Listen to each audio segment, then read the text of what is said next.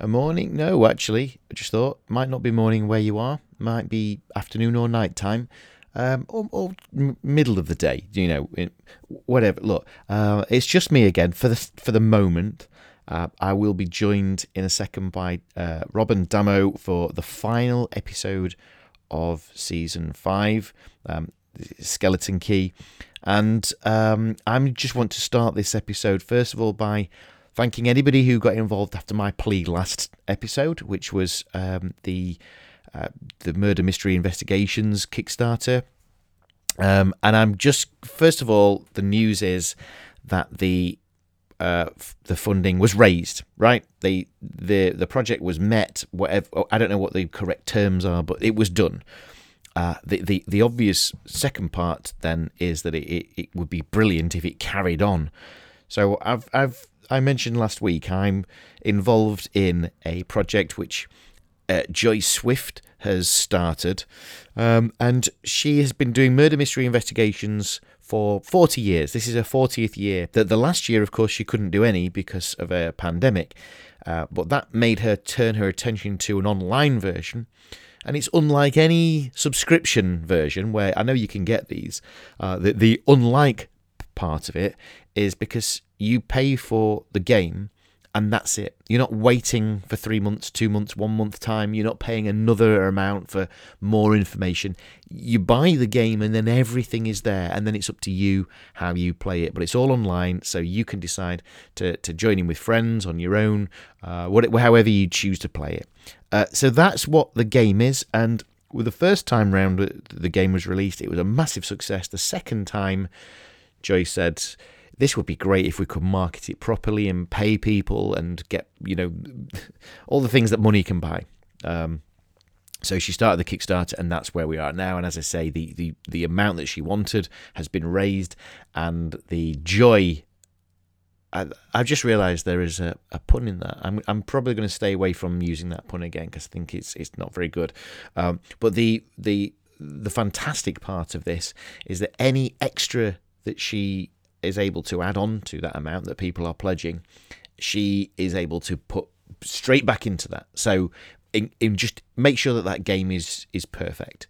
Now, as I understand it, as of the weekend when I spoke to her, she has the plot, she has all the characters, uh, and then she's told me, actually, no, I've got to change all of that because I've had a new thought. So she's constantly, constantly working on this, and she uh, she just doesn't stop and that is it's so evident in what you're going to get as a game. So my my thought, my this promotion thing. Uh, again, I'm not paid for this. I'm just involved in it. Uh, let's let's be upfront.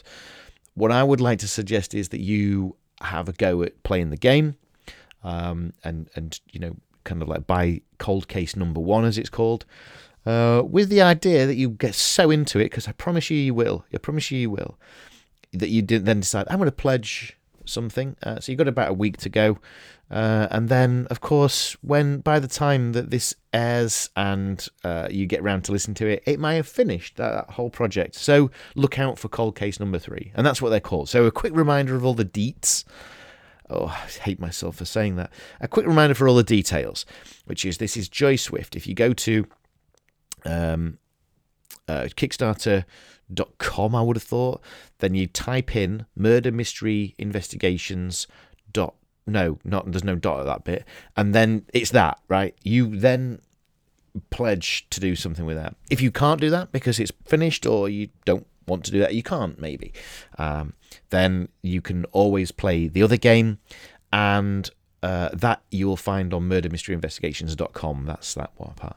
And of course, if uh, when the lockdown all kind of like gets back to not being a lockdown, then you can go to murder.co.uk and find out how to join one of the weekends. And hopefully, hopefully, I'll see you there because it's a massive passion of mine. And I think that's the that's the brilliance of what is going on here.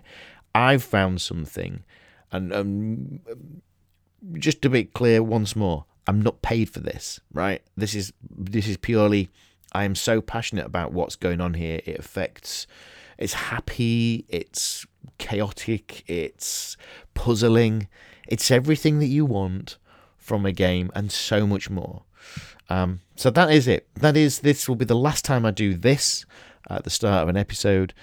Uh, so you, if you were not looking forward to this, then it's over.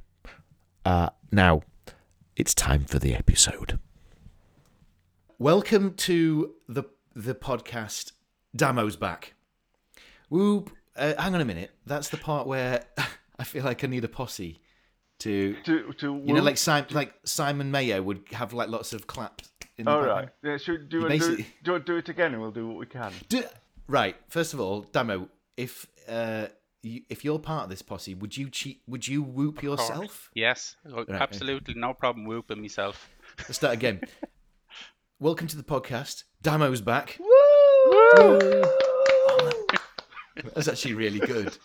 Uh, that threw me a bit as how good it was. Uh, yeah. So uh, for tho- for anybody who has not met Damo before, he's joined us on a few uh, occasions. Uh, when was the last one? What, what what was the last podcast you did with us? I think it was the absence of Emily. I think so, yeah. Ah, yeah, Yeah. which one? What's happening in that one? I can't remember that. Emily is not there. Oh yeah, that's right. Yeah, that's where the title comes from.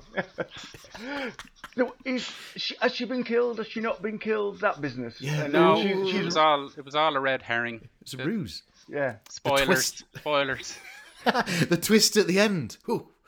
Um, uh, and of course, Rob is here as well. That's the other voice you, you heard. And Hi. Uh, so, Rob. Oh, oh, no posse for Rob.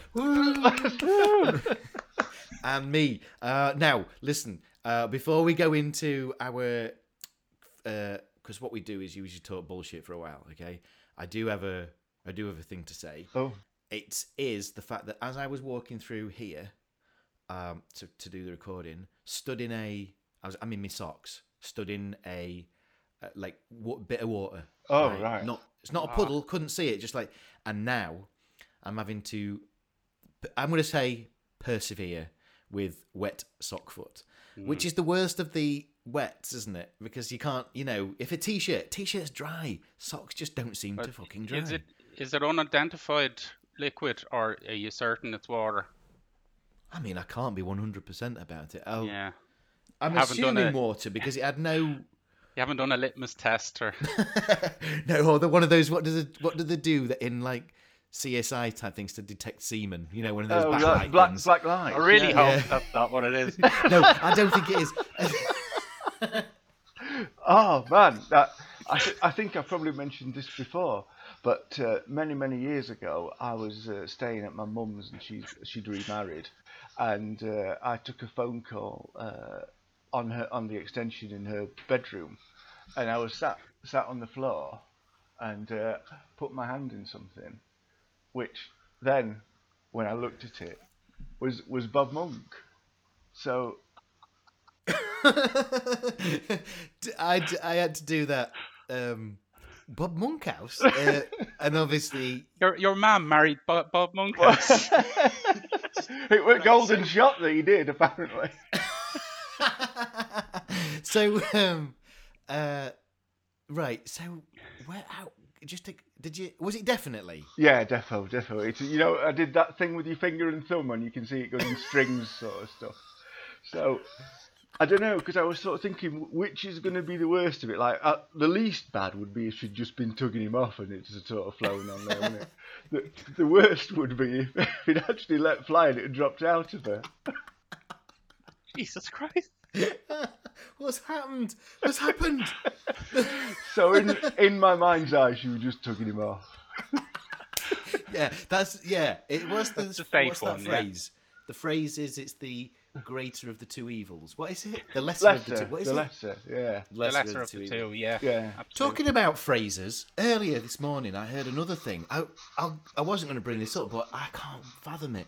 For years, I've just accepted the fact that when, when somebody says it's arguably the most whatever, you know, and then they use that, what do they mean? Uh, like, are they encouraging me to disagree? Is that what they're saying?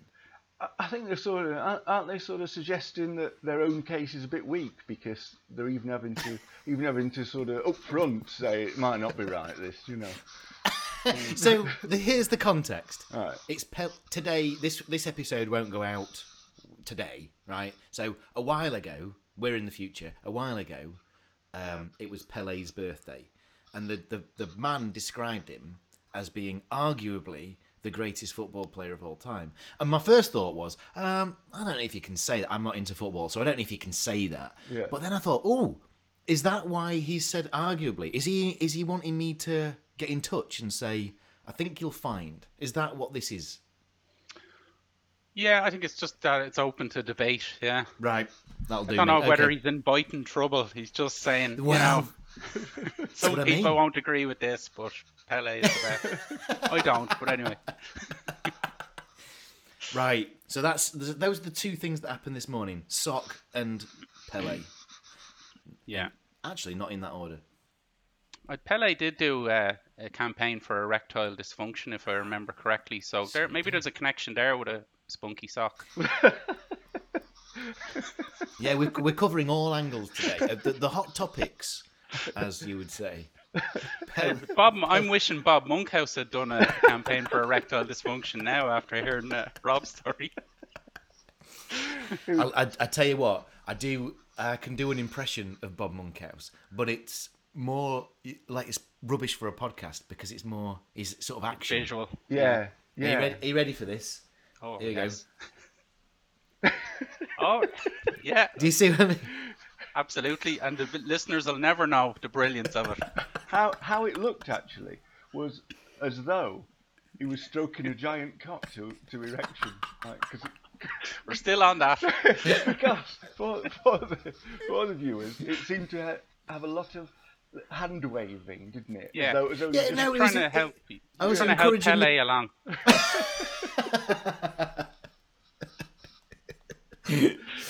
Uh, okay. Anything else? Has anything else happened? What's going on? no, nothing really for me, because obviously we're severely locked down now, aren't we? Yeah.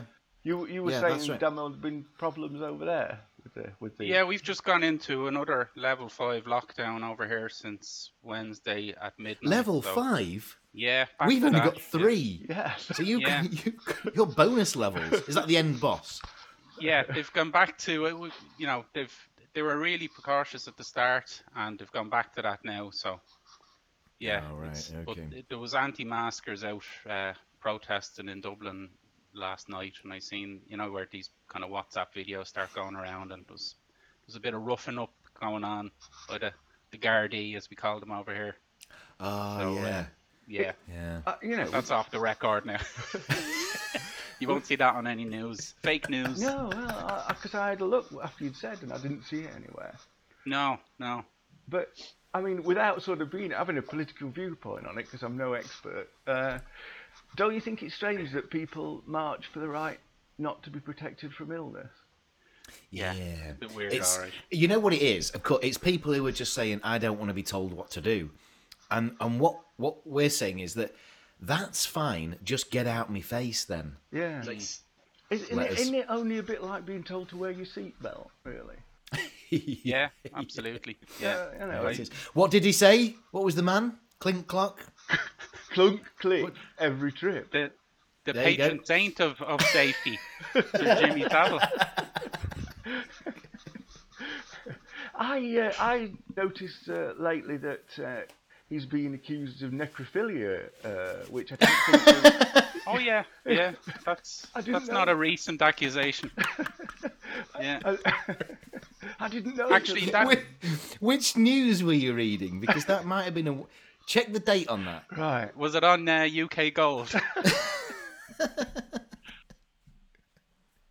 To change it to a lighter note, Hmm. um, is Damo again. Yeah. I, right, we're not this episode. We're not live, right? We've got stuff Right. to do in the meantime, so this is going to be edited and then put out later. But you will have a podcast out very, very soon on today, but probably out now as Yeah, we're yeah. speaking.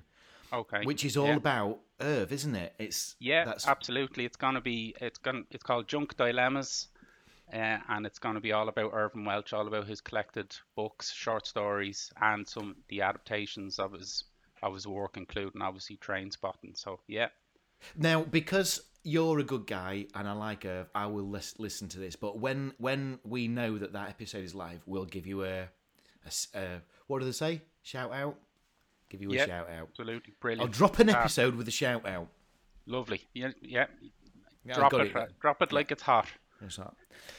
Now I did something different to this to what I usually do, and that is I watched the this the episode last night, um, uh, ma- mainly because uh, uh, we've got puppies in the house, and usually that job of cleaning up after them interferes with the whole morning. So I thought, well, I'll I'll I'll watch this last night, and I quite like that because I was able to just reflect on it a bit longer before today. But because of that, I'm looking at my notes, going, I'm ready to talk about this. Uh, Do Yeah. you fancy talking about this episode? We could, we could This do, is- couldn't we? While we're here, we could we could do that. Yeah. As we're here, this is always that scary moment for me of going, did I watch the right one? Yeah. always the scariest moment. And Yeah. glazed look in Rob's eye, thinking, "Oh shit, I'm wondering that as well now." And so Um, am I. It's it. The, the, the, there's a big hoo ha about today's episode anyway because it is the season five finale. Right. Um, I've been going on, remem- on that basis. I have. Yeah, yeah. This is yeah. Did we not say this is the end of the season? End of the season finale. That's why Damo's back. Yeah, that's why we're all wearing tuxedos. and- and yeah. champagne is flowing. and we have the posse. The posse is here. Absolutely. Uh, in The fact, Toto uh, tree. and I've got a possum as well, so that's going to be interesting. Right. Uh, oh, music.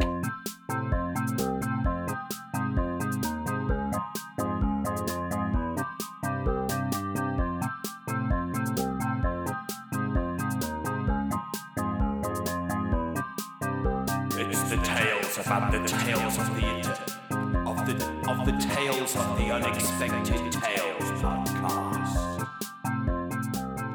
Welcome, welcome back. This is an episode called Skeleton Key. What a relief. Yes. I definitely yes. watched the right episode. W- Great. Ti- I'm going to tick that as a that's a big tick, right? Um, this could have been a Halloween uh, episode title, couldn't it? But it it's not. Yeah. It's it's not nothing to do with skeletons, other than um, the the term skeleton key. Other than the key, the skeleton key. yeah, Nothing it's to do with it other than that. Other No. than the the key. That I mean, actually, no. I tell a lie. There might be a bit of skeleton skeletal. Yeah, there is. There's some skeletal. St- Ah, do you think I thought about that? No, I think. Oh, with the X-rays. Yeah. Yeah. Now to think of it, possibly. Yeah. Like, once again, we might be giving the writers uh, too much credit here, but let's go with it. Right. So here's what here's what I'm thinking now is they've gone. We could have used any key, but because we're dealing with X-rays, we'll we'll make it a skeleton key. Yeah. Yeah. Right. Makes sense. uh, yeah. Okay. No, I think that's what they did. Well, yeah. I'm sure if we asked uh, Graham Sutton, who wrote this, he'll say that was exactly what I was going for. Because you'd have thought Yeah, you could have it- called it the watch key, wouldn't you? Really, that would have been a bit more accurate, wouldn't it? Yeah. Abs- yeah, absolutely. I think it was. This was a last minute thing. We need to change the key. Call the episode skeleton key, and then it's it ties this whole episode up because it fucking needed it. Right. Um, I'm going to uh, just read out some names here, and I don't know who's who. Right, but Right. Peter Jeffrey, Peter Machin, um, something Donette, Julie Julie Carl, Julie. I Julie can't read Cole- the handwriting. Julie Dawn Cole. Right now. Uh, She's quite famous. of I'm gonna this is what I was gonna say. Of these few people here, I reckon of the let's say there's like probably seven main people in this, may, maybe Hmm. six. At least four I've definitely seen elsewhere. Yeah. Definitely. Yeah. Yeah. Yeah. And I, ju- I just can't place them, but I de- definitely have. Especially the, the one with the mustache, the doctor with the mustache. Yeah, he's, he's Yeah. in a lot of those. I think that's uh, Peter Jeffries, isn't it? That the, the guy with It Peter is, Jeffrey, yes. I should say. Uh, he plays that sort of serious sort of doctor or police inspector, or uh, in one occasion King Philip II of Spain. Can't get more professional than that. I actually recognised him as he was the driving uh, examiner in an episode of Some Mothers Do 'Ave 'Em. Oh. Uh, No So way. he's one of it's not the one where he's on the roller skates, is it? Uh, yeah, I think it is. Yeah, yeah. He's not the driving instructor, but he's the examiner at the end. Yeah. So yeah. Oh. He was apparently in Porridge as well at some point, which Oh well, that's two of them. So because uh, his his uh, the other right guy hand was man in. was in Porridge as well. Yeah. Yes. Uh, but but but more of a feature. In, Regular, He was in. he? Yeah. Yeah. that's what I meant. Tony Osoba. Yeah. Uh, And Ah, yeah. And I recognised him more, much more. As soon as I seen him, I recognised him from Dempsey and Makepeace. He was one of the uh, kind of sidekicks in Dempsey and Makepeace as well. He was called Chaz. Right. Well, I Um, didn't get that, but now you say it, I'm like, yep. Yep. Playing, yeah, playing a very similar character to what he's playing here, where he's kind of licking the main doctor's arse. he was doing that to the chief in Dempsey and Makepeace a lot. Um, Yeah, he's he's yeah, he's just an, a, a yes man, isn't he? Just yeah, yes man. that's the word I was. That's what I was looking for. Yes, man. to to cl- complete a triumvirate, possibly here, there is another porridge link um, because um, Oh, Ronnie Barker, Ronnie Barker selling sweets in the background was no.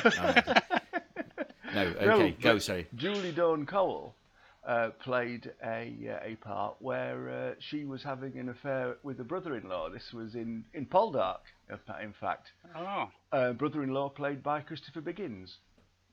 Oh, Big O. Yeah. amazing. Yeah. Yeah, so of course he was. What was his name in Porridge? Lukewarm.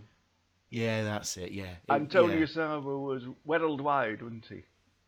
That don't that, know that, that that, that, was a, a, a Scottish sort of a, a worldwide, you see, because he had worldwide taxes, I think, when he was out, and so he he pronounced it Werrald Wide. Do you? Um, we met Biggins, didn't we? He Yeah. was uh, a narrator for the Rocky Horror. So, uh, and he was he was that was a lovely because you don't know who the narrator is half the time. It's as build, but when Biggins turned up, it was like Biggins. so you did? You, did you recognise his voice, or was it the fact that you physically saw him? We were on the front row, saw him and voice. It was the d- the Right. double threat. It, double threat. we were only missing the name, really. Um, Yeah. That would have been the triple threat. Now then, this whole thing. So the glangs come on, names come on. I'm going, yeah, all right, some famous people in here, um, and 1980s pool room. Yeah, my God, this. What's happening here then? I think they probably called it, called this a sports bar, did they? Yeah, I, Well- I well, what I wrote down here at this point was pool hall, pub, youth club, gym. I, Yeah, I, cou- I couldn't yeah. tell what it was. Yes, I thought it looked like a youth club, but for adults, with a fully I've stocked bar. Yes, I've been to a youth club that had that setup, but just not the bar, right? So that was a little bit weird because when you see Ju- Julie's on screen, comes into this bit, and I'm thinking, oh, right, okay, it's like a Grange Hill sort of thing. Yeah. Uh, Yeah. I-, I thought she was a student, but that's not the case. She's No. not because then grown adults. Yeah. yeah, she's a larger adult. Now, this is then as the scene kind of plays out a bit more, we realise that this is a leisure complex, and this is the bit where you get like uh, there's be a, a vending machine, so you've done all your workout, and then you could just scoff up on sugars and shit. Ooh, a vending machine. But I used to enjoy that was one of my favourite bits is finish it swimming and then having a bag of Monster Munch and Pacers. Yeah, I I suppose to yeah they love that. were they were a bit of a luxury probably back in the early eighties. All right. the um anyway so now she's on her own um and she a man walks in with a headband on just to Yeah. if there was we need something to illustrate he's just been working out put him in a headband And don't don't a couple of uh, rackets also make some sort of appearance?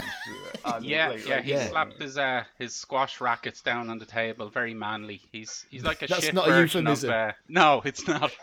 he's like a shit mixture of Rambo and John McEnroe. and then uh, she's all pensive sh- isn't she she's all like oh Yeah, she's, yeah. She's yeah, she's on edge a bit. All right, she wants to get this over and done with. Because she's waiting for somebody to arrive who should have been there by five thirty. Uh, Yeah, Yeah. yeah. This person who should have been there at 5:30 finishes work at 5 so that obviously gives them enough time to to get there for 5:30. Now, he's late, which is fortunate for us because we we get a lot of exposition we, uh, because we wouldn't have gathered this otherwise. But even with that exposition, I had no con- confirmation of that until quite late later on. Like wh- what I mean is, um, they start talking about the fact that they've got something important to tell this person Yeah. that's coming. Yeah. No mention of who this person is or relationship to them, e- e- either of them. The the man in the headband, by the way, is called Max. Yes. I didn't. Yeah. I didn't even know if that was her maybe brother, best friend, boyfriend. Don't. None of this is revealed. Sh- Could she be waiting for a dad? That's what I thought. I thought she was waiting for a dad, uh, And- which because he was that coming would- to youth club to pick her up. Yes, she's. It's Grange Hill. Dad's coming to pick her up. So, right, I don't know if I was missing something, so I rewound. Have I missed the crucial bit where I'm told who's coming and why? N- that's not the case. That would have helped because then I could have gone straight into like proper note writing. But I was writing things like, she's got something to tell somebody. She's hinting at. They're hinting at things. Um, she's all weird, and there's a man with a headband. that was my notes. Well, That's my notes. What I, what I what I'd done is uh, I I called the fella who I later, sort of later found out uh, was called Max. I had to call him Eater because he's eating quite a lot in these scenes. So, so throughout for half my notes he's Eater, and uh, Yeah. the other fella is uh, I call him R stroke G for uh, radiographer. so I might struggle with these notes.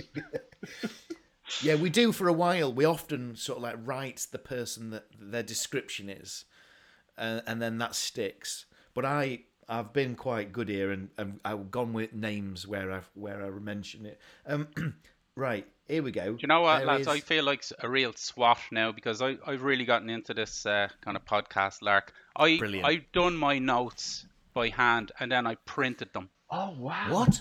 Because we got we set up a printer in the house, you know, work from home with all this COVID shite. Yeah. And yeah, so I was very professional, I have to say. And I'm sorry for showing you up now. Yeah, you're not kidding. Now, I'm not saying they're any easier to read, but they are printed. This is my, this is page three and four of this. I was writing things like, "What is this?" All that's missing is a spider's web at the top where you got bored and started doodling. Well, the thing is with these 25, 24 minute episodes, you don't really. I mean, there are a couple which you get very bored at, but really, there, there's a lot to write on this. In this case, a lot to type. This is my notes from the best of everything, which um, city scene. I've, you know, look, look there. That's quite. You know, I'm thinking, Rob, we were probably sat next to each other when we recorded that one. Oh, ju- Look, like all on good this good such- behaviour sort of thing, not wanting to sort of let each other down with our scrawly writing. yeah, and then um, I mean, I don't know which notes those were, but that's just Yeah, that looks horrendous. more like mine. Yeah, Yeah. yeah. well, at least you have your notes all in the one uh, book. Because of all the ones I've done with yourselves, I don't know where they are after we've recorded them. You know what I mean? They're just pieces of paper that I scrunched up and they're gone. This is a book I found last night in in need of a book to write in. So Okay. it's it's I won't be throwing these away because I think there's a lot of memory here. Yeah, Uh, yeah. But it, it's just you know like I'm sorry I didn't do that now with previous episodes, but I just thought I always wrote them on plain sheets and then discarded them once they'd been uh, spoken. well, you, this is this is something for you to take to your podcast, isn't it? Is keep all your notes. So Yeah. you, Then, Well, I think that's where I picked up this uh, lark of actually printed them because obviously with with a book y it's a bit more note taking, so that's why I was. I'm kind of- pleased that you've called it a lark. Yeah. Now, Max. Uh, yeah. I found him instantly unlikable now. I have to say. He doesn't suit her, does he? Like, if they're in a relationship together, that doesn't seem to work. Something's missing there. Well, that was the other thing I noticed when the other guy comes in as well. I- I know we, I remember we remarked on the the Peter Egan famous episode that he was a man in the 1980s crying out for sat nav. I think I think this girl here is a girl in the early 80s crying out for a dating app because her choice of suitors here are absolutely rubbish. It's- It's about now ish, I think, in my notes where I've started to either connect dots or put it like it was revealed. In that, Yeah. this woman, Emma, I think her name was, she is waiting for Yeah. her husband to pick her up. Uh, at which point, her and Max will reveal that they've been having an affair, Yes. yeah. or they're go, or she's going to split up with her husband, husband, boyfriend, I guess, boyfriend. I'm thinking boyfriend. Yeah, boyfriend. Emma is waiting with uh, Max. Yeah. Husband's uh, sorry, boyfriend's going to come in to Yeah. pick her up. At which point she's going to say, "I'm not going home with you. I'm going to be going home with Max from now on, and you and me, we're we're done." And it reminded me of that kind of jilted John. Not that puff. I'm down the shops. Whatever is, you know, Gordon is a moron. J- uh, sorry, I know that was like that sounded like I was say homophobic, but I was just quote I was quoting a song by jilted John, which was a which was a thing that even if you were to listen to it now, he still says those words. Yeah. that's like a, that's a Yeah. song lyric. You know, Gordon is a more anyway. Um, in in this case, Hey, just 'cause he's better looking than me, just 'cause he's cool and trendy. I cried all the way to the chip shop. That's that was my favourite line. There. Right, so anyway, I've got to look that one up. I'll be honest with you.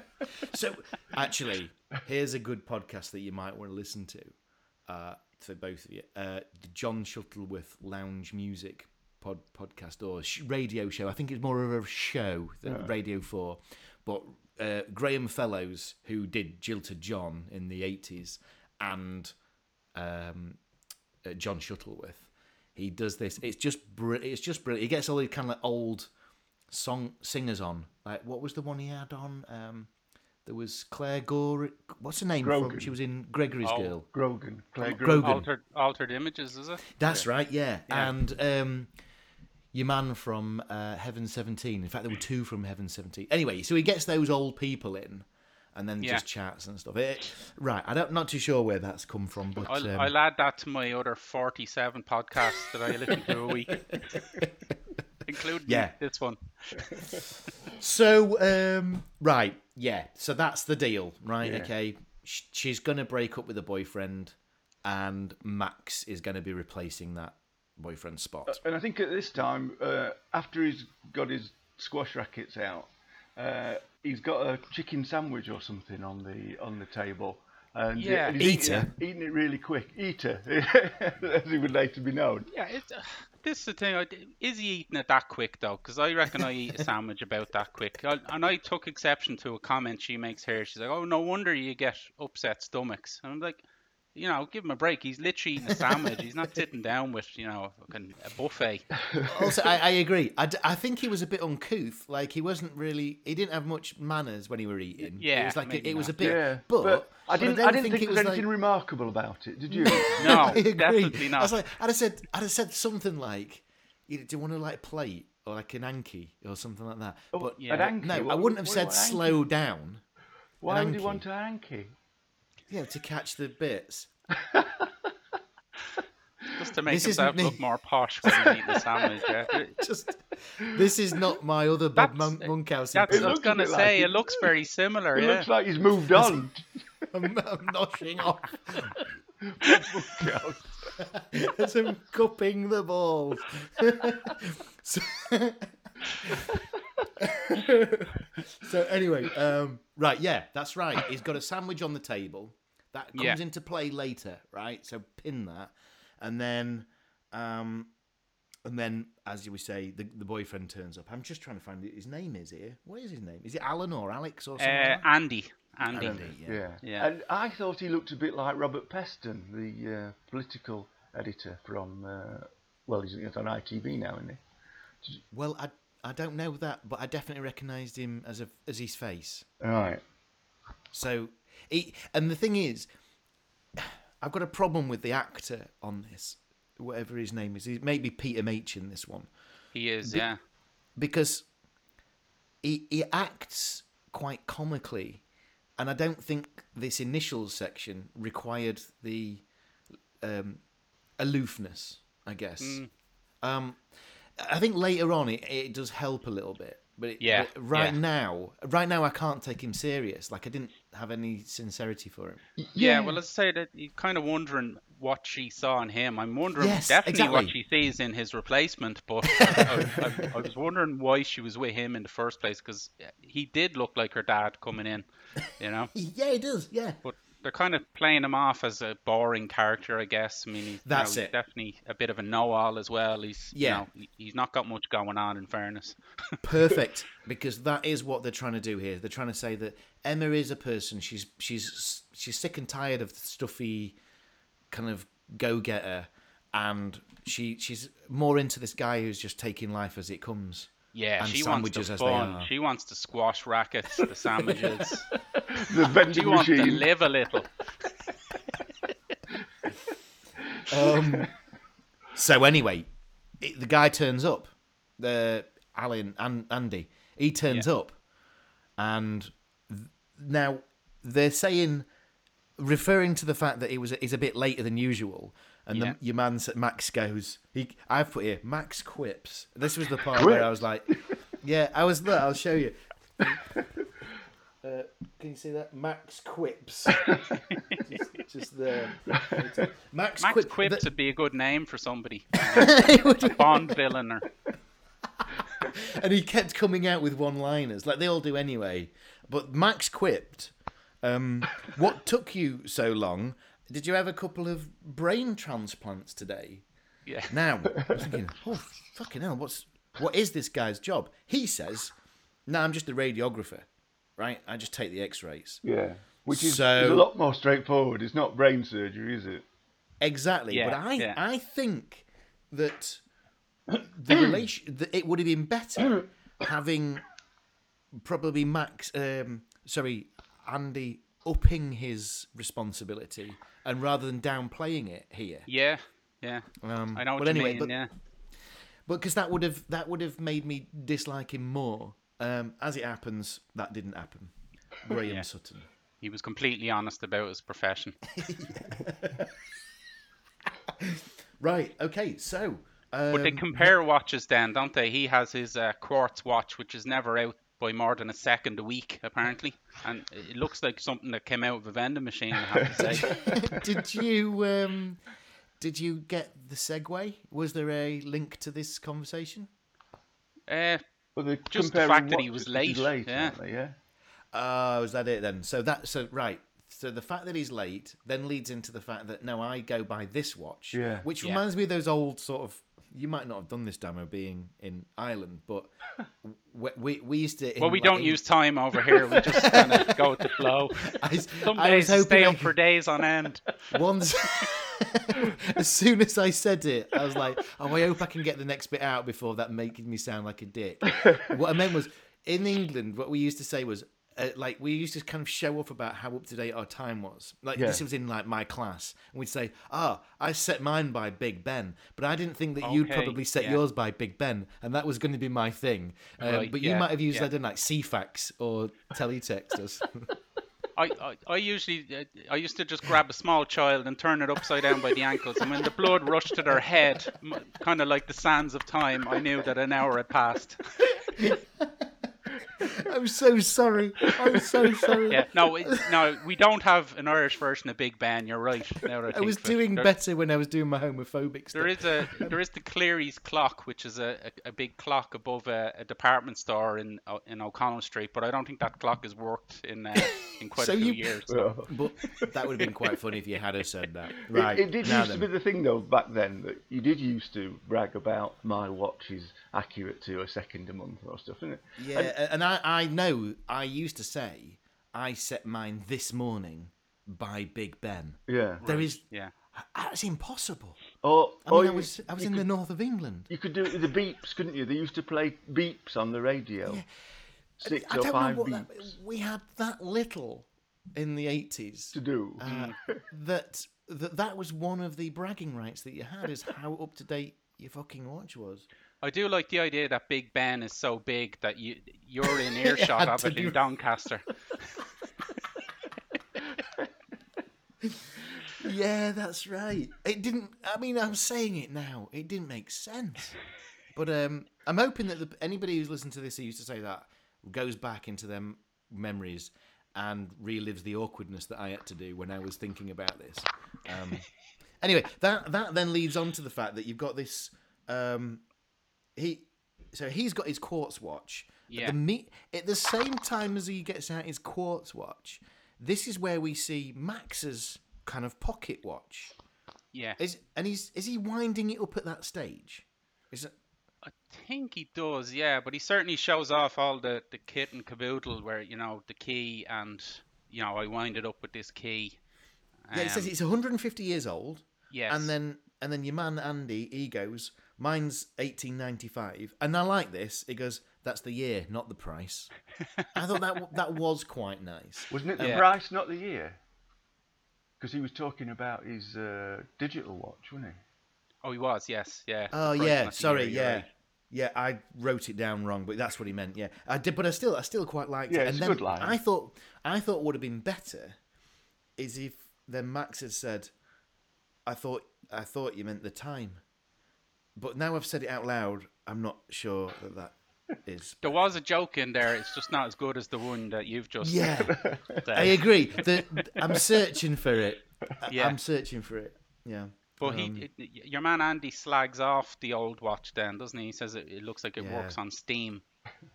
That, that's yeah, that's right. Yeah. Which And, over um, over here in England, uh, Damo, they don't work on Steve. I don't know what it's like for, what it's like for you over there. Well, we we've only really got Steam going the last few years here, so we're gonna the possibilities are endless. I hear. Um, but then, but then he is he is winding it up, and he and he, he mentions that he's winding it. He has to wind it up. Was it once a day, once a couple of hours, or something like that? Yeah, Yeah, probably the daily. key. With it, yeah, which which is It's oddly shaped. Yeah. It's it's uh, at first. I mean, basically, you, it's not like it's not in the back of the watch. It's a separate thing to it. So he has to carry the watch and the key round at all times. Essentially, yeah. The one That's- how he hasn't lost that key before now. Yeah. it's a miracle. Um, but Andy holds up the skeleton key and remarks it- it- that it, it's a perfect human skull. It's perfect it- human skull. It looked like a gummy bear that. had been trodden on. Yeah, I uh, I made that. Uh, he said he winds up watches with them. Uh, winding up watches went out with the Beatles, and I thought this was Yeah. just the oddest thing to poke at the Beatles. Was there a time then when the Beatles stopped being kind of cool? Then Cool. The- I wondered about that as well because they're certain, you know, they certainly weren't cool, you know, now. I mean, they're they're not, they're still cool now. But yeah, I'm wondering that was there a period where kind of Paul McCartney was showing everyone up by doing frog songs, and uh, Ringo was uh, was on Thomas the Tank Engine, you know. I, I think there probably was, and and this might have been it. Is like saying they were they were massive in the sixties and seventies, but then when they split up, who who knows about the Yeah. Beatles anymore? It maybe this this resurgence that happened when we were all kids. I don't I don't I don't know that because I've only ever known them as being a classic band. So Yeah. Well, Yeah, I mean, yeah. John Lennon was killed in 1980, wasn't he? Uh, so Well, how uncool is that? You know. Um, right, and then um, oh yeah, so that's it. So so pointing out the fact that he's got this perfect human skull, which is it's like it looks like a blob of solder, and Yeah. it's got these two. Um, f- well, he doesn't call them Cross femurs. No, radiographer knows the femurs, doesn't he? Yeah, but he doesn't Yeah. call them that. He calls them something, and I, I didn't write it down. But just anyway, calls that, them thigh bones, is it? yeah, that's. I bet that's what it is. You, he- yeah, and, and then he mentioned that they're the two largest bones, so that gives it this skull and crossbones shaped key. Yeah. Right. Yeah. It's, and it's the head of the key, right? So It's the whole of You the know, key, isn't it? That's that is the It's key. It's the head of a skeleton uh, Yeah. as a key. the whole of the key was that uh, the Water Boys? But it, when I was right, when I was a kid, when somebody said skeleton key, that is the key that I had in my mind. That one is holding up. Right. But actually, what a skeleton key refers to is just a key that opens many different or weird or intricate doors, isn't it? It's like Yeah. specifically made to do. It doesn't mean that it's made of bone or something. No. Which is which the kid in me just wanted it to be that. It apparently comes and- comes from the fact that uh, a lot of the uh, like indentations and things are filed down, so it's just the bare bones of a key that you use as a skeleton key. Right. Yeah. Oh, that's where it comes from. Yeah. Hey, listen, talking about where things come. This is a. Um, I don't know if this is where the phrase comes from, but this used to happen. There was a outside pubs. They used to have a a bit of rope, and it was pulled taut, and so that people could just prop up. They used to just like you know, here, have a spend a penny and just lean up against this rope. Like it, it was like so that many drunks could just be ill without going home first, right? Just outside a pub. Wh- You when- know, no, no. talking like Jack the Ripper times, right? So, so there are theories that this is where the phrase "hungover" comes from, because ah. people who used to stay out there would be like hung over it. Right. Mate. I don't, I don't know how much of that is true, uh, but it's quite a nice story to have told. Yeah, yeah, I Absolutely. think I think it's more in the nice story than the, than the true thing. I, th- I that to be honest. Oh, Okay, so why don't you pick up because I need to just go and double double check there. Uh, so so they're talking, and uh, the the woman who we've not actually mentioned before is um, played Veruca Salt in uh, Charlie's yes, Chocolate indeed. Factory. Yeah. We we ought Yeah. to have mentioned that while we were uh, talking about other Yeah. people's achievements. of course, yes.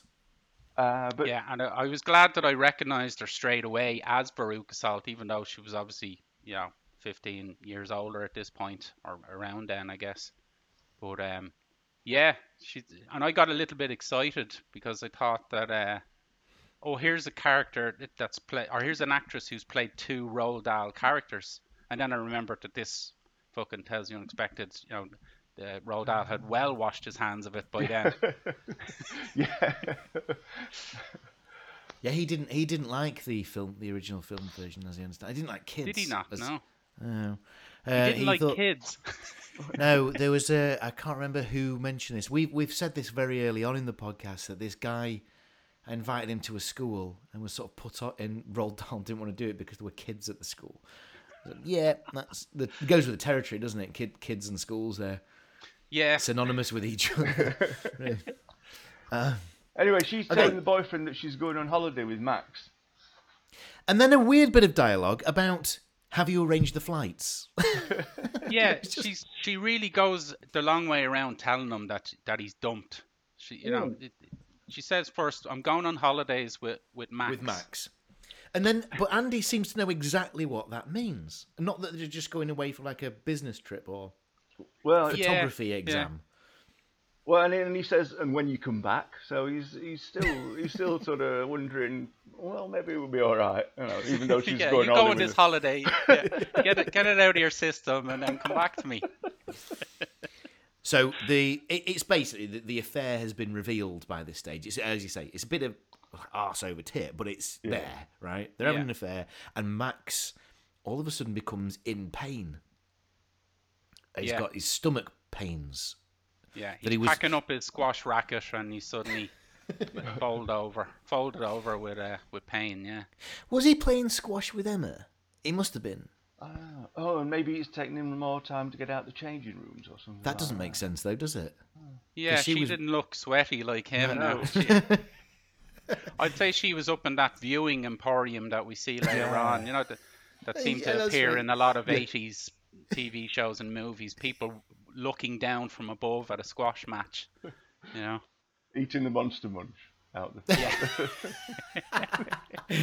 Yeah, that scene would have been in Morse or something like that. It- you know, just to they're, they're watching a ha- game that's Have we sort of missed the bit where uh, there's a bit of dialogue where um, Max says, "You've had your chance, mate," and then the radiographer bites his hand uh, in a very Hmm. strange way, doesn't he? Uh, for for readers, mi- I Chris missed Chris that. is Right. acting it out there. yeah.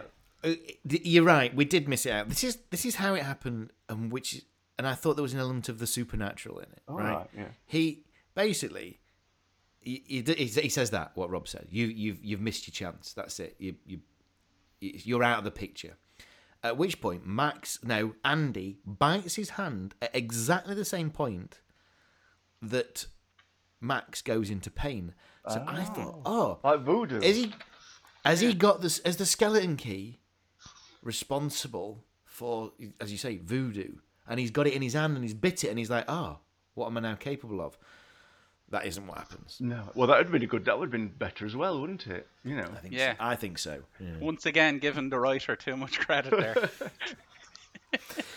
well uh it's a good job Andy is there because he's immediately able to diagnose a trip to the hospital and Well- in particular He, yeah, he says uh, we that we. I think we should go to the doctor. In fact, because he does, he, and he offers to uh, well to, to take him there as soon as possible, doesn't he?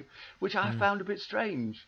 That the three of them then set off uh, to the Yeah. doctors, don't they? yeah If there was is no awkwardness yeah Who was taking my girlfriend on holiday on Saturday? I might there might be a bit of tension there, you know. so, ah, I'll come- I'll come with you. Yeah, see see how you are. You know. that's not the only time this happens because the it is like it feels like the three of them are in it together. Yeah. Uh, Andy's just inviting himself along to this. It's nonsense. Yeah, I think it's uh, he's kind of using the fact that he is a radiographer to you know somehow belong there on a professional basis. You know that he'll help them get a foot in the door, and I suppose they do get a, a pretty quick doctor's appointment and a hospital bed. So maybe to have friends in high places does help. So um, anyway, they're they're the the next scene is that they're in. They've got him into, you know, the the the So triage waiting, the- maybe. in the, they're, them two are in the waiting room, aren't they? And uh, Yeah, and then yeah. and then And Max, Max has Max been is being his seen doctor. to. Well, they're able to continue the breakup uh, Yeah. now that they're in the waiting room. So he's saying that he wants another chance. yeah, whilst whilst there's a possibility, I'm going to try and fight for you. That sort sort of thing. Yeah. Yeah. Um, he starts going into uh, kind of scary stalker mode here. I think he. She says that I can't choose the both of you, and then he says through gritted teeth, "Then make it me." and this is all within earshot of a of a toddler and a, and a mother. By the way, yeah. Um, okay, so then they've obviously said, "Oh yeah, you probably ne- go need to see the X-ray man." F- Luckily, he's in the waiting room with your new missus. Uh, so they so they take him into the X-ray, and then he's stripped down to his red pants. They're they're very natty, aren't they? Those. Yeah, yeah, I think they he's might he's. might be jockey pants. Because uh, do you do you think? I'll go with jockey pants. Because I I, had budgie smugglers. well, I yeah, they look like speedos, don't they? I Yeah. used to wear pants like that, and I was in fact wearing them the, the night I got run over. Uh, so I was, I was pleased that I'd got them on because a similar thing happened to me.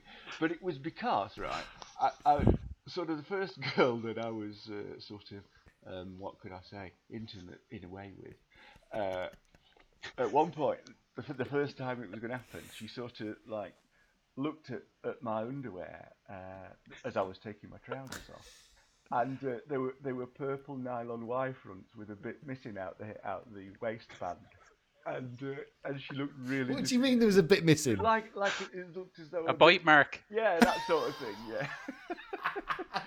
the teeth. so so what I what I had to do is I had to go to the coolest kid at school and say what pants are cool, and uh, and he told me jockey. So that's what Brilliant. started wearing. You went to the coolest kid in school.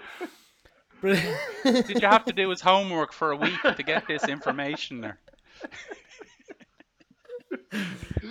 But in my mind's eye, I often flash back to those purple nylon Y fronts. It was a terrible time. For some reason I'm seeing Prince now in my head. Purple nylon, purple nylon. um, anyway, so he's in this. Uh, he's on the bed, laid out. Uh, Yeah. And On he the X-ray, goes in. the X-ray bed. Yeah. Now I'm not. I'm not a radiographer, and I, so I don't know how these controls work. But I thought there was something suspicious about how high you were taking the dials up. I thought, I Yeah. thought that. hey, 'cause oh, is that where this is going? There's an awful lot of dial twisting, isn't there? in, Yeah. uh, Yeah, it's a bit like when you get the exaggerated uh, steering of the Yeah. wheel in a car. yeah. But the So, other thing uh, I noted here was the, the the spooky music was like science fiction music, like he was working a time machine, not a, an everyday, you know, X-ray machine. But it did feel like he was a. a, a this was in a villain's lair, Yeah, and he was, and all these electronics and the mad scientist. Uh, Yeah. It did that again. That's not the way this pans out. But I thought I was unnecessarily shown uh, X-ray science He was- that I didn't need to I didn't need to be aware of just to move the story along. He was probably Yeah. trying to use the X-rays to burn a cutout in the fella's pants, so he'd be embarrassed. in the shape of a skull and crossbones. Also, I noticed in the uh, of- in this X-ray room was a poster that had uh, pre- preg- don't if you're pregnant, don't have an X-ray, which makes like a bunch of sense. Yeah. Um, and I, and I, and I thought that that's where this was going to go as well. And I'm I'm just going to go in with the it's that there's no pregnancy related X-ray farce. No. Okay, Mm. this is um, because it worried me for a bit. I was like, oh god, you know that's Yeah. that would be terrible. You're, but you're, no. you're writing a much darker uh, story here, Chris, and it, it possibly a very good one, but you know, voodoo X-ray uh, babies. Bond villain. um, Anyway, so that's so there we go. Okay, so uh, he there's a nice bit of um, focusing on the X-ray tray so that we Yeah. can see. Oh, that's how that works. Yeah. So that we can, so that that comes into play later. Um, and then he goes into the dark room to develop the image, turns Yeah. the light on. I thought, well, I used to do photography. That would surely overexpose the image, but I guess X-rays are a bit different. Yeah, I don't know, Hmm. but he doesn't seem to do a lot, does he? I don't understand why he would have to go into the darker room because he, as you say, he seems to put light on there, and he could have just, just had a look at it where he was, maybe. You know. Um, and I and I put a guess here. Guess he's fitting him up. right. Um, I Yeah. thought that I I kind of guessed what was happening at this point. Uh, Yeah, Um, he's certainly enjoying making them suffer, you know, by telling them, uh, "Oh, this is going to take a few days to yeah. get over," you know. Yeah. Um, But but but Max is coming back at him and he's saying that uh, I'm going to be on that plane even if I'm flat out. You've got no chance. He's, he's, he's coming back at him, I think. There. Yeah, I liked that when he said, "Oh, don't you worry, I'll be on that plane." It was it was like that uh, Channel Four show, The Hunted. You know, it was like I'll be there at the end. It was like it was turned into a race between the two of them to, to get on the plane with uh, Veruca Salt. like she won't mind who's on, you know, as long as someone's sitting there beside her. Yeah, that would be quite good. Yeah. Well, I've been I've been watching that uh, Married at First Sight this week, oh my god! which is an absolutely bizarre concept, isn't it? So I, my sister came over. She said, whilst we've been in lockdown, I've binged on a lot of telly, Yeah. and one of the things that I think you'll enjoy is this married. But I want you to watch the Australian one, season four or five. I can't remember what it was. Right. Well, it was that ridiculous, and I hope this makes sense that I couldn't stop watching it. And yeah. Yeah. I hate it. Every every second of it I've hated, and I but I yeah I couldn't stop watching it. At one point, I just had to say, "This is it. It's got to stop." And so I have. I'm Gone not going cold back into it. on it. Can't do it. It's horrible. Well, there's, there's I've not heard of this at all. What's what's the concept of it? Oh dear. Well, basically, they, they get there are these matchmakers, and they sort of go through the you know probable possible lists of who's going to be on. And they're called uh, rela- relationship scientists. they pick these two hmm. people who've never met, and the first time that these people do meet is when he comes down the aisle to get married, Okay. and then they, they go through the marriage ceremony, and then it carries on to uh, about a week after that or something like that, doesn't it? But it's a, it's astonishing. It's yeah. It's um all of the things that they're spotting as problems. You could have just said, "Well, yeah, that's because you met yeah. you met when you got married." I feel a bit stupid for asking what the concept was now because the clue was kind of in the title of the show, wasn't it? It's exactly what you heard. Yeah. Well, there's, there's Um, another one though that I've been watching, which is where like some it's called something like Five Guys and a Girl, and uh, in that one, they all move into a house, and uh, over the week, each day, or five days, f- four maybe, she, You she, take the weekend off. she, tell, she tells one of them that they've got to leave, and then the others all sort of stay. So when they move in, there's sort of a lot of like posturing and macho behaviour, and some of them have to share a double bed, and some have to sleep on a dog bed and stuff like that. Uh, and then she whittles them down and uh, goes out with the one who's still there at the end. Now that's even more. I can imagine that as this yeah as this happens, th- m- I immediately went to how would somebody who wanted to stay do this? Yeah. Right. So Walk into the house and just pick up the weights and just say, "Yeah, yeah, I'll have, uh, I'll make you a sandwich in a second. And and yeah, how how can this possibly be real? Well, It's makes you wonder, doesn't it? But yeah, so the guy who, who won it this time, he did as you say. As, as, when he went in, he sort of said, "Oh, you know, I'll make us a cup of tea," and in in her house starts making teas and stuff. And then when the next guy comes in, he's saying, "Oh, we're just making a tea. Do you want some?" So he sort of got himself positioned as alpha. I, was- I was- Didn't he? Yeah. The way Straight through a girl's away. heart is through the kettle. Actually, talking about bad ideas, this is the part where I said in my notes, All right. the man checks the watch, the key is gone. Yeah. So the insinuation is that he's grabbed it when he with his big sausage fingers when he was grabbing for his sandwich, and you know because he can't control himself, can he? And he's just what snaffled it down, gone. Yeah. Yeah. Key key's gone. So that's what they're insinuating. Which and would, just which would here- indicate he doesn't chew either, wouldn't it? Yeah, yeah, or felt, yeah. Um, and then, and then I put in my notes here. If this is just the doc placing the key on the X-ray table to wind him up, I'm going to write to the head of the ITV Oh well. let's let's let's So- see how it pans out then, shall we?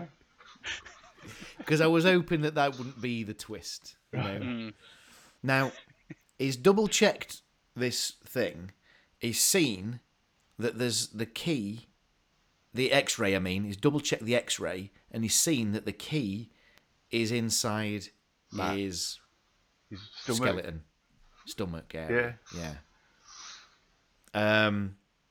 Now, there's that. That obviously explains what this, why he's gone through pain. Uh, it also insinuates here that he's going that, it, that surgery is possible, or, as one of the lead doctors says, the one with a mustache, you could try shitting it out. I think you're paraphrasing him there. Yes, put words into his mouth. This reminded me of something that my mum used to, not about shitting actually, but uh, that my mum used to tell me. And uh, I've mentioned before there were lots of things that she told me that I only found out as I got older weren't true. You know, like the guy comes and turns the water off at night, uh, and you know, that led to me when I was young being like really thirsty, lying in bed and thinking, I wonder if he's been yet. You know, I didn't get up and, try, and try the tap see if he'd turn it back on. You know. But anyway, so this could be one of those things, right? But my mum always used to say that uh, if you ever, if I ever ate a pin by accident, then what the answer to it, the antidote, is to eat a bunch of cotton wool. Right. Another thing What? she used to tell me was that Wait, wait, wait, wait, wait, wait, wait. Stop, stop, stop, stop. Uh, why? I think, well, how I imagined this must must then work out is that the this cotton wool sandwich envelops the pin and sort of stops it stabbing you as it goes through.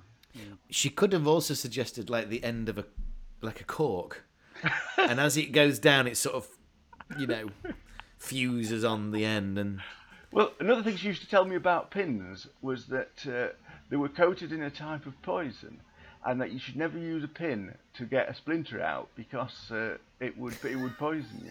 Now I don't Jesus. I don't know why. why? Where she'd come up with this? Can you imagine coating pins in poison? You'd have to put warnings on, wouldn't you? but that's what she used to say.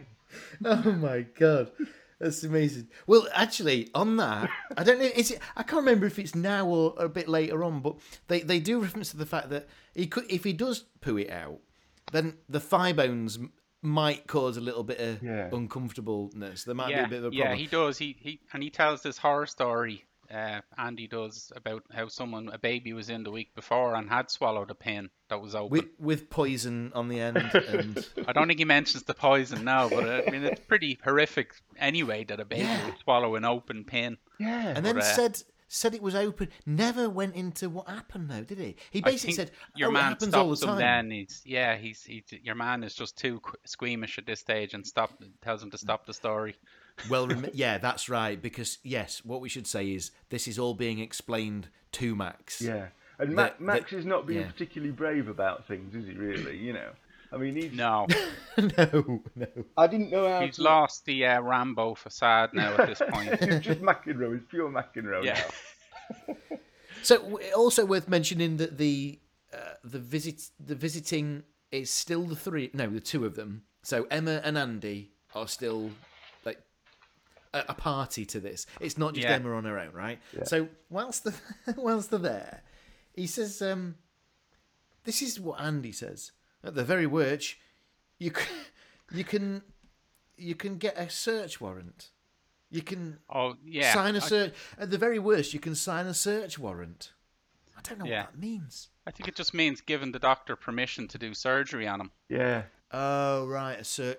Oh, it means literally then, right? Okay. And then he Yeah. says, "But they said it will be. Uh, it, it- don't worry, because it'll be like three, four days." And then Max goes in with, or five, or six. Thanks very much. And then Andy goes, all part of the health service. it's just weird. It's just so weirdly written. Well, he managed no- to get him a bed as humanly possible close to the X-ray machine as he could. So they're about ten feet from the X-ray room here. If you, when you see when there's kind of Fawlty Towers like running up and down the corridor later on, yeah, that's right. Yeah. which I suppose is probably the reason why Andy has stopped by to, to see this couple once again play Gooseberry because he's literally right beside them. And then there's a really nice bit here, uh, probably probably my favourite bit of the whole thing, where um, they're talking about the fact that his watch it's not telling the right time. She says, "Is it broken?" And he goes, "Well, I've got nothing to wind it up with ever." Yeah. And and then she kind of like looks down, smiles. That's the break. I Yeah. thought that that's probably my favourite bit. Yeah, if ever there was an opening for a boring first uh, boyfriend to get back in, this was it. Because uh, Max has really, you know, shown his, his bad side here. to be a Yes, hasn't he? A, a wimp. Yeah. So now it looks like when they later on that afternoon, the, tomorrow, or so, I don't know, the, they're at the squash club again. Yeah. Um, The sports bar. This, yeah. the sports bar. Um, and and and they're And, he, and they, Uh, she's thanking him for uh, going to the travel agents with her to cancel the holiday. yeah. Because Uh, but she she reveals why they were going away and why it was kind of like yeah, uh, shotgun sort of thing. And we we mentioned before that she does it in stages. But what what she what she does here, Yeah. she says, "Oh yeah, um, by the way, you're getting married on Saturday as well. It's not just it's not just the holiday. Uh, I'm getting married to." Holidays and marriages through Thomas But Cook. she said, I couldn't, AKA a honeymoon. she says, I couldn't, I couldn't have told you all at once. You know, I'm thinking, well, it might have been worth a mention, wasn't it? You had a duty. Yeah. Um, Has she caused all this by not just nipping it in the bud right from the get go in one sentence saying, You're out, he's in, we're getting married? Yeah. You know, that's yeah. she keeps giving That's- him hope. You know, Yeah, well, we're going on holiday, it might be cancelled. Yeah, in fact, he didn't need to pick her up from the, the squash club No. to No, start this whole thing no. off. She's had many opportunities to tell him to fuck off at this point, and she doesn't do it. Um, So the next thing is with the consultant, the guy with the mustache has come and he's talking to Max, isn't he? he says, um, "Well, it looks like we're going to have to go through the kind of surgery side of things, uh, go through an operation." And that, but the man goes, "Whoa, whoa, whoa! You said I could basically poo this out. There's a chance that that might happen." And then the doctor said, the expert, by the way, he said, "No, I doubt. I doubt it's, it's moved now. It's it's been long enough. That's that's not right, is it? because if you swallowed it, there is only one way for it to come out. It's not going to get like lo- oh, mind you, I suppo- no, I take that back. It could have got lodged into the, the side of it With the like with that. the femur bones, couldn't it? exactly. It could have Yeah. clung on to dear life, like in Fantastic Voyage. Yeah, yeah, you're right. Okay, I'll take that one back. I can have that one. Yeah, the doctor starts sniffing around the watch then, doesn't he? Yeah. He- Yeah. he But really he- insensitively. Yeah. Have you ever thought about selling it? the other thing I noticed here is that, oh, do you have the watch with you? And Max says, yeah, it's in my bag. And then he says, nurse. So he's about two feet from the bag, but he gets a nurse to take the watch out for him. it's like it's almost kind of um, forceps, scalpel, Yeah. Yeah. patient's bag. Yeah. And he, he's sort of putting some pressure on um, on Emma, saying uh, it's it's it's not meant to be. Uh, Mm. Yeah. And it's and is it at this point then that he gets some change out of his pocket, probably for the vending machine, uh, and we see the skeleton key in his hand. in his hand. Yeah, and and it's not like he's going, "Oh, that's where it was all along." That's the bit where I, he knew that that was there. Yeah, Um, so it's all coming together. At which point, I'd got my pen and paper ready to write to the ITV. yeah. Um, and and uh, but surely, surely not. Surely it's not that simple. Let's carry on. So He's taking her. He's now take decided. To, Why don't I show you where I work? Yeah, yeah. it's only ten feet away. go- go. Exactly. Yeah, we may as well. Yeah. it's just through this door. she says she looks at this complicated x-ray machine she says do you understand do you understand this do you understand this she says he goes well somebody has to well, this is the that's the bit remember where i was pointing out my notes where i put what is this that's Yeah. that was the what is this Yeah, I, I have this down just as the assault scene. Oh, to be it's, honest it- with you, it's terrible, he- isn't it? He's just so lecherous in this; it's ridiculous. He's literally like a perverted mad scientist. yeah, the yeah. only there is only one bit that's missing and from this being more uncomfortable and that's like her him tying her up or something you know like Yeah. Yeah. because Yeah. it's a, it's basically he's got into a, a compromising situation Yeah, he seems And to he's- pin her down with the X-ray Yeah, machine at one yeah. point, doesn't he? That's then, right, And then yeah. you're like taking clothes off her and stuff like that. Uh, Yeah, It's it's terrible. really. dribbling on her. Uh, well, I don't think he actually does dribble on her, but he may as well have.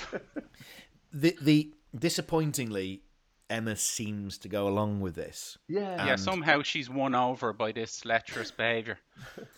she she talks about how is you know oh this is much nicer than an x-ray and then and then i've forgotten how gentle your kisses were Yeah. and then consenting sex is implied mm. There's a fun shot right at the end where there, he's leaning over her kissing, and then the X-ray machine kind of moves down, It and as it moves down, her leg goes up in a kind of Yeah. yeah. sexy way. I've, i did put uh it was kind of like you know he's taken her into his x-ray room they do that bit of dialogue and then i put all that sexy shit um, but that's the bit where i thought it's probably sexy in his head and nobody else Yeah, it was it was awful. So later on, either next day or later that evening, afternoon, I don't know, um, there seems to be some mix up with the ex. Oh, it must be the next day. It is. Yes. the Yeah. next Yeah. morning. Because he's there on the phone saying, "I'm just checking up on that patient," and there seems to be some sort of mix up with the X-ray time. Well, what was going to happen? The consultant was going to operate on him in the afternoon if he'd not shut Oh, it out right, by the morning time. But the consultant moves his list round and, uh, Yeah. in fact, operates on uh, Max in that, that morning, didn't he? Yeah. So the X-ray should have come first, but now the X-ray has sort of like been bypassed, which you thought you'd have thought there's a kind of probably an issue there in not actually checking where you're going to operate. Yeah. Well, I Uh, think ju- that's why the, this doctor wants this watch so badly that he just wanted to rip this guy open and find the key. yeah. Um, so uh, your man Andy there, he runs off back to the hospital and he and he goes into the place. He finds an empty bed. He he obviously puts two and two together. Yeah. And then uh, he, then it cuts back to the guys who have finished operating and then said, "Oh, it must have moved." Yeah. And then Max goes, "But but you said it wouldn't have moved." It's, Yeah, it's, it's a- quite it's quite a nasty stitching up scene. I thought it was. It, it certainly is. Yeah. It didn't look like human flesh they were stitching up either. That looked like the, pork. Yeah, the top of a ham hock or something. ham hock, definitely. Yeah. Um, and then it looked like more like shoelaces. Yeah, I wouldn't be waiting on them to dissolve. That's for sure. Andy is then explaining the story to Emma about how Max has ended up in surgery, sort of not not by accident, but at the wrong time. Yeah. Right? Yeah. He goes, "This wasn't the intention. I was gonna do that search so that it wouldn't need to go to that stage." Um, and then they're back at hospital, and they're obviously now going to do a follow up X ray to find out where the bloody things moved to. Yeah, because they're not Yeah. been able to find it. Yeah, yeah, Yeah. yeah. So there we Yeah. go. This is the our second part of the the plan has to go into action, but it's a little bit more rushed this time.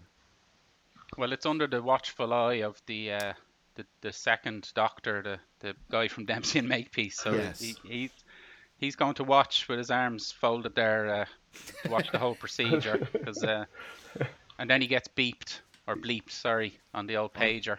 So it goes over to use the phone. Yeah. So that gives Um, that gives Andy a chance to uh, put the put the key back under him, doesn't it?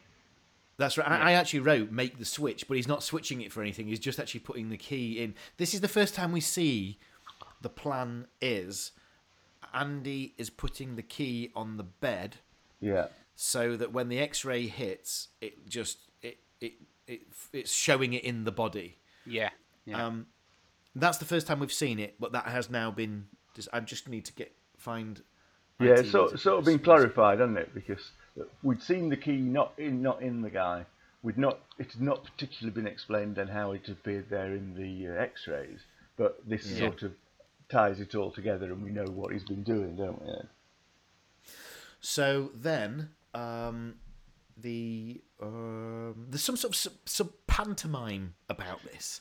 yeah, Kinda like the putting main the doctor. key there, taking the key. Yeah. yeah, the main doctor turns up, and so he's he's he hasn't got time to do, as you say, the switches or or replacements, you know, without being seen. Yeah. So he keeps kind of ushering them out of the room. Yeah, He, he, yeah, he needs to take the key out so that the evidence is not there. But actually, the doctor's sort of saying, "Look, hang on a minute. This key is so strong on the image Yeah. that Yeah. that doesn't look like it's part of the photograph. That looks like, uh, sorry, part of the the subject. That looks like it's a separate thing. But I So tell you, Yeah. what I'm, go on. what I was thinking about that though is, if he'd swallowed the key, then there would have been like half his body above the key, because the key would have been in his stomach. Hmm. Yeah. So he's lying flat on his back. Key's in his stomach. There's going to be the width, the width of half of his body, roughly speaking, before the key is Yeah. there.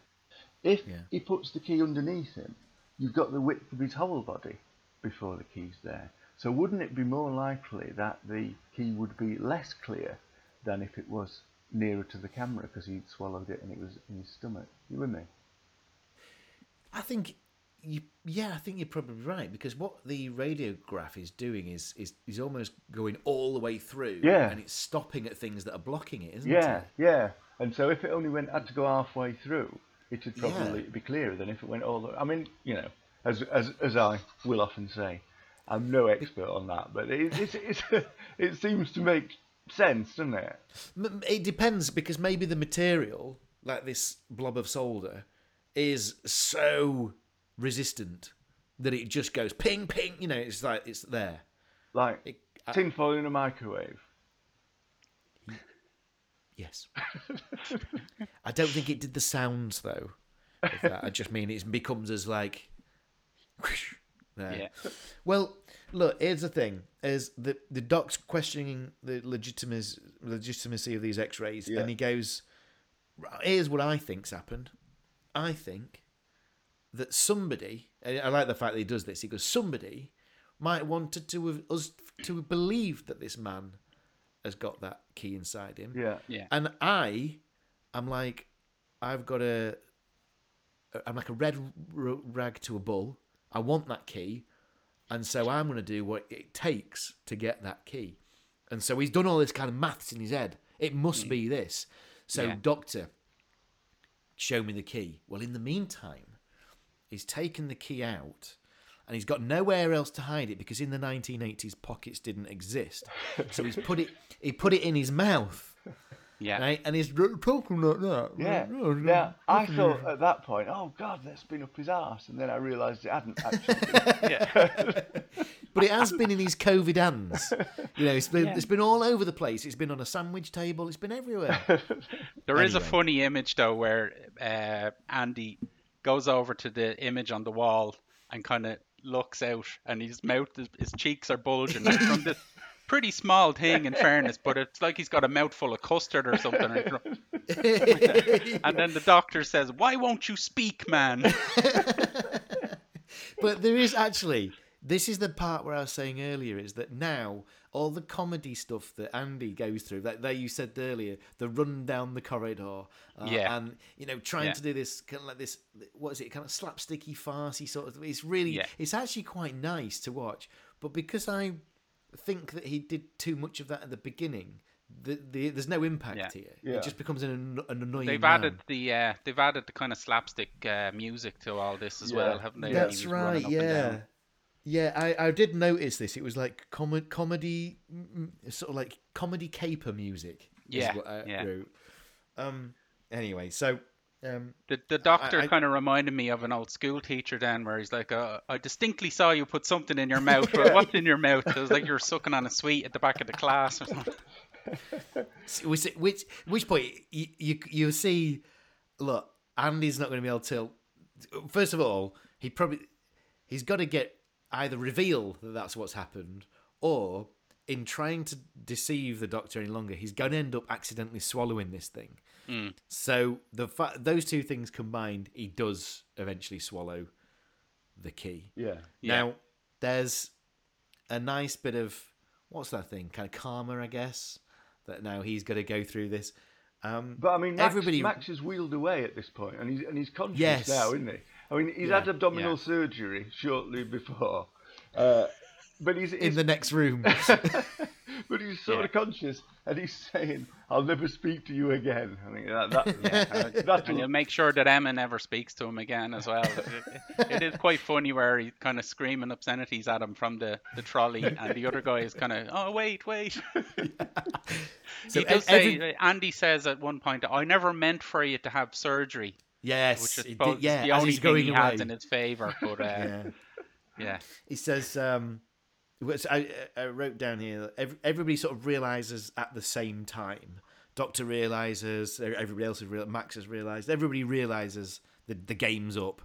But they also realize what's actually happened, which is he's got he's got his key inside him. So then the doctor finishes with a zinger. He goes, um, take him. I'm going to operate later today. Get him ready for operating later today. And I just think that that's that's actually quite nice. But I wanted hmm. to clear up. That's got to be a joke, right? That's I mean that's got to be a, a doctor joke and not just a joke in the show why, why? What do you mean? because they can't just go. Oh, you've swallowed that. Let's get it out of you right now. You've yeah, got- surely like you've got how wait quickly to- that, that could couldn't be far down enough by the afternoon to operate safely. So I, I would have thought throat open. tomorrow, and also the, give him the chance to poop it out. Maybe. Yeah, you think so? Yeah. But no, it's, Well, you see, the doctor wants to show off that watch that night, you know, at, at the dinner dance. He's, he's promised. Yeah, he has. He's promised his guests. I've got this cracking new watch through the key. Also, the fact that this watch is seems to be valuable on its own, right? yeah, I've only just Yeah. thought about this now. The, the, the, the watch is valuable on its own accord. It didn't come with the skeleton key. That was given to him separately. The, the doctor's no need for this key. was it? Was it not? Well- I thought it was all part and parcel. The key and Yeah, I think it was, yeah. Oh, really? I didn't get that impression. I thought it was, key was made separately for it. But maybe maybe I'm wrong then. Maybe I'm Well, like he could acquire a different key if need be. Yeah, I'm Get the watch thinking- Yeah. Uh, exactly that. I watch a wind up watch key. You'd be able to get one. yeah. It doesn't but it wouldn't be... be it wouldn't be a key in the shape of a squashed gummy bear. That's what we want. with thigh bones. Actually, the X-ray image of the skull and crossbones was a lot more accurate than the real thing. It wasn't was. It was. Yeah. it looked like a perfect human skull. Yeah, well, when did, when yeah. he said that, I I looked at the screen and thought, I can't see, I can't see this. It, as he as he sort of produced one and then put it under the table again, uh, Yeah. like perfect human skull. That was gone. but then I had to. I, I realised he was talking about about the bloody key, which looked, as you say, like a squashed gummy bear Yeah. or a blubber soldier. The blubber soldier. Yeah. Um, it's it's either there or then seconds later Yeah. the glands. Yeah. That's the end of the episode. So I've stopped writing my letter to ITV because actually the big twist isn't the fact that oh I know what's happened to this key. It's not inside the man. He was just setting him up. The twist was really that the guy has swallowed it and he's so karma. So I'm gonna I'm gonna take one back. I think they get a sin removed for that. Right. Um, but what did you think then? Well, I, I quite liked it. I thought the acting was a bit dodgy to, to start with, and uh, and Elle said that she was saying it looks like it's Amdram stuff. When they were when Yeah, they were it did, first in the it? leisure centre, I thought that was a bit dodgy. Well, that's unusual for Tales of the Unexpected. Isn't it? I, I I'd agree. I think it's another one of those where it really could have just been done a lot better. Yeah. It had a it had everything actually on paper. It has everything going for it. It has all the ticks. There was just something. It just felt lackluster in play in parts, and I thought some of the dialogue was just just really just nonsense. yeah. No, the fact that they were all together discussing the outcome of wh- who was going to be with who, and nobody got angry about it, as I was saying. You know, I thought that, that Yeah. seemed a bit unrealistic, didn't it? That, but uh, It had to Yeah. play out that way that they had to be close enough to be together at all points. yeah, But they just could have done that whole thing better. Yeah. They really could. But I didn't get bored of it. I thought it was okay. I, I quite, it was quite light, really. I suppose for ones where Was one it? where people Very I light. think, but for ones where there hasn't been a murder, I think they're, they're always it's an uphill battle to make it interesting. Um, and I I thought for most of it it was. You know, it, I was I was eager to find out what the hell was going to happen. You know, but as I say, once we did. Uh, it was kind of over in a flash then. But It was, I yeah, didn't that's right. it. I'll be honest.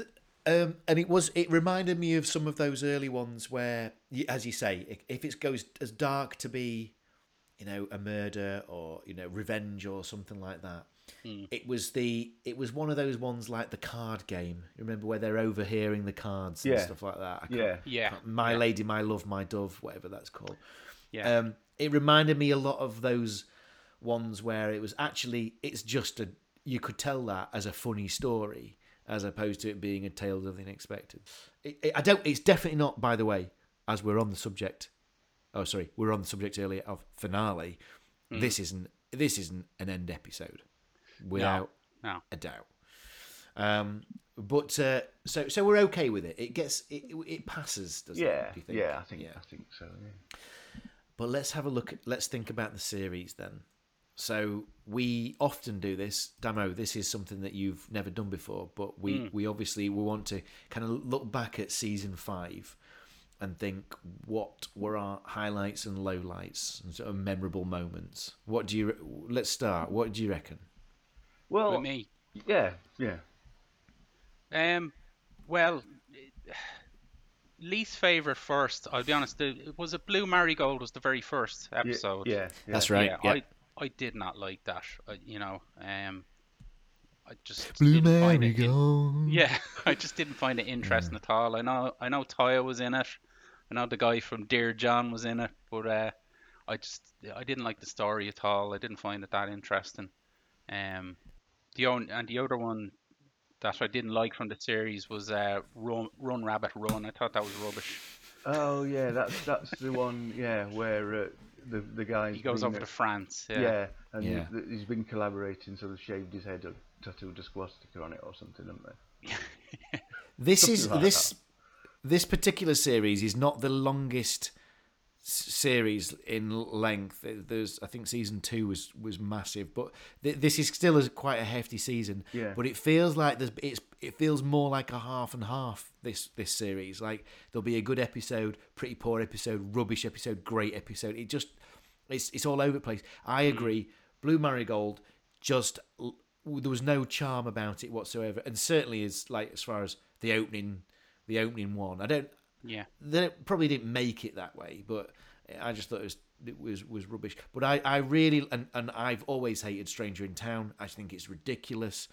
Um, my favourite though, and it might have been because it was our first episode as a three was Pattern of Guilt. I thought we, I thought everything about that was enough to to get to have that real proper conversation. And it just Yeah. so happened that you were there as well, Damo. Um, that one, Pattern of Guilt.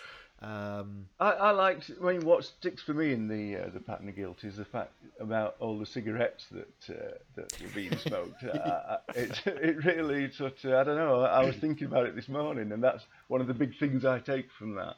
He's he always seemed to be running out for a packet of fags or producing them or walking by a machine or something. It was- I I like the um, where they're doing kind of like a stakeout, and they've got the guys like playing with all their like mind game, uh, brain brain training sort of toys and Rubik's cube and what have you. And Yeah, yeah. and we we've kept that going through the like, the, the Norwich Constabulary. We'll always. yeah, I have I have my favourite moment of the series definitely down as uh, the one and only Peter Regan. Uh, it's so easy, it's crazy. I was wondering. in the car. I was wondering if you were going to talk about Kathleen and um, Well, I What have you yeah, been up to I- lately? I, have that. I, I actually think that's my favorite episode, and I do. I did have Pattern of Guilt down as an honorable mention, but I think uh, what have you been up to lately is my favorite episode of the series. I just thought it was an interesting story, the way it's kind of concentrating on the one mad Irish husband, and then obviously at the end it's revealed that the other guy has bumped off his wife as well. I thought that was one of the better twists of the series. yeah, yeah, yeah, yeah. It was. with. The immortal Yeah. line, I don't want to shoot a Derry girl or something like that? Uh, a, a Galway girl, Galway. yeah, There you go. brilliant. one of my favourite moments, absence of Emily. It's it was that bit at the end where she fainted. Oh, best acting of the series. She she realised the game was up, and then just that was it. She re- she realized at that point that Sting was having an affair with her next door neighbor, and the good life was over. That's right. Yeah, the good life over. What one of, one of the sort of um, odd things, odd endings, is the one where the the guy suddenly realizes that uh, there's a bomb in the back of his car, so he, Oh, he decides the best Yeah. thing to do is dri- drive faster in, in an attempt to escape from it. Yeah, because the that is true though. Because if the explosion happens and you're still driving, then the explosion will just be in the past as Yeah. the car keeps going. It's it's relativity more than anything. Is that how they come up with the idea of, of that Keanu Reeves film Speed? I did. yeah. um. Okay. Um. Yeah, I thought. Yeah, it's it's not been a bad series. It, when it's got good, it's got really good. Yeah. It's been a long one from uh, from your point of view, guys. Because when when did you start? When did you do Blue Marigold? Oh god. Before COVID, anyway. Oh well, Well about before. a year before COVID, I think. Yeah, yeah. It? It was. Yeah, it was about. It was probably summertime. In the year Last year. yeah. Because COVID was only bubbling up in a test tube somewhere in China at that point. a glint in a milkman's eye. Um, Max Quips was, uh, was perfecting the recipe. twisting dials as he went. yeah, sound effects. um, yeah, that's that- it's been a long one, but it's 18 episodes long. So the next season, then season six, why don't we? Because Rob, you usually do the what happens next. Yeah. Why don't we? Why don't we key up season six? But uh, before you do that, Damo, can we make sure that you're back for some series six action? Absolutely, yeah, definitely. Magnificent. It's a shorter series. It is 14 Uh, episodes. 14 episodes, yeah. In fact, there's one series which is like nine. It's four. Yeah. Season eight is four episodes long. Yeah, I wonder what happened there. We, we might find out. Yeah. Thatcher. Right, the opening is called A Passing Opportunity, and uh, it's about two guys, Frank uh, and Peter, who are former schoolmates with very different lives. Uh, Frank is tough but broke, and Peter is rich and successful. Uh, Frank is desperate for money, but Peter wants to see how desperate. So that, that sounds as though it might be quite interesting. Does yeah? These kind of like I bet what what who was our people in this? Uh, I bet they're kind of really strong male leads. Yeah, there's. Uh, I'll tell you who is in it. George Sewell is in it. I don't know how big a part he plays in it, but uh, he was in uh, Special Branch and stuff. He's a fellow who's got Yeah. a face. Uh, is a bit pockmarked, isn't it? But he's he's always Yeah. really hard. He's a he is a, a, a he's the DI Yeah, or he, he- yeah he's like Yeah. in charge of the investigation. yeah. And he was also he he kind of done a bit of comedy, I think, in his later life, where he was the police chief in that one, The Detectives, with uh, Robert Powell and Jasper Oh, Carrott. of course he was. Yes, yes. Well, this is uh, you know what that was 1983. So, uh, oh right, hang on a minute. Skeleton Key, by the way, was second of January. So this is so we've just done 1983. We're now properly in 1983, April 83. right. uh, for for season six. Right, Damo, we'll be in touch then about Definitely. getting Love. some getting some times with you. I've just noticed. See, episode two has um, uh, Bernard Cribbins. Like Oh. Bernard Cribbins, I like him. Yeah. Oh yeah, the Memory Man. Yeah, Yeah. Remember that one. Got you. That, that wasn't an intended pun. Uh, Damo, been a, been a pleasure as always. Um, Absolutely. can't wait to have you back. Yeah. Thanks a million, guys. Loved it. Thank you. Rob, all good. Yeah, all good. I uh, I, I uh, really enjoyed it today as today as well. As you say, it's taken us a while to finish this series, but Yeah. uh, I think things probably, hopefully, are going to be a bit sort of better, and we, will get to the next one soon Yeah. rather than have people Yeah. dangling. We don't want them dangling, do we? Nobody's dangling. Nobody's dangling. Right. Okay. Um, right. Let's leave it there then. Thank you everybody for listening. Thank you for listening to season five and wherever you got to, and then we'll see you again for season six. all right. See Ta-ra. Bye bye. Bye bye. The tales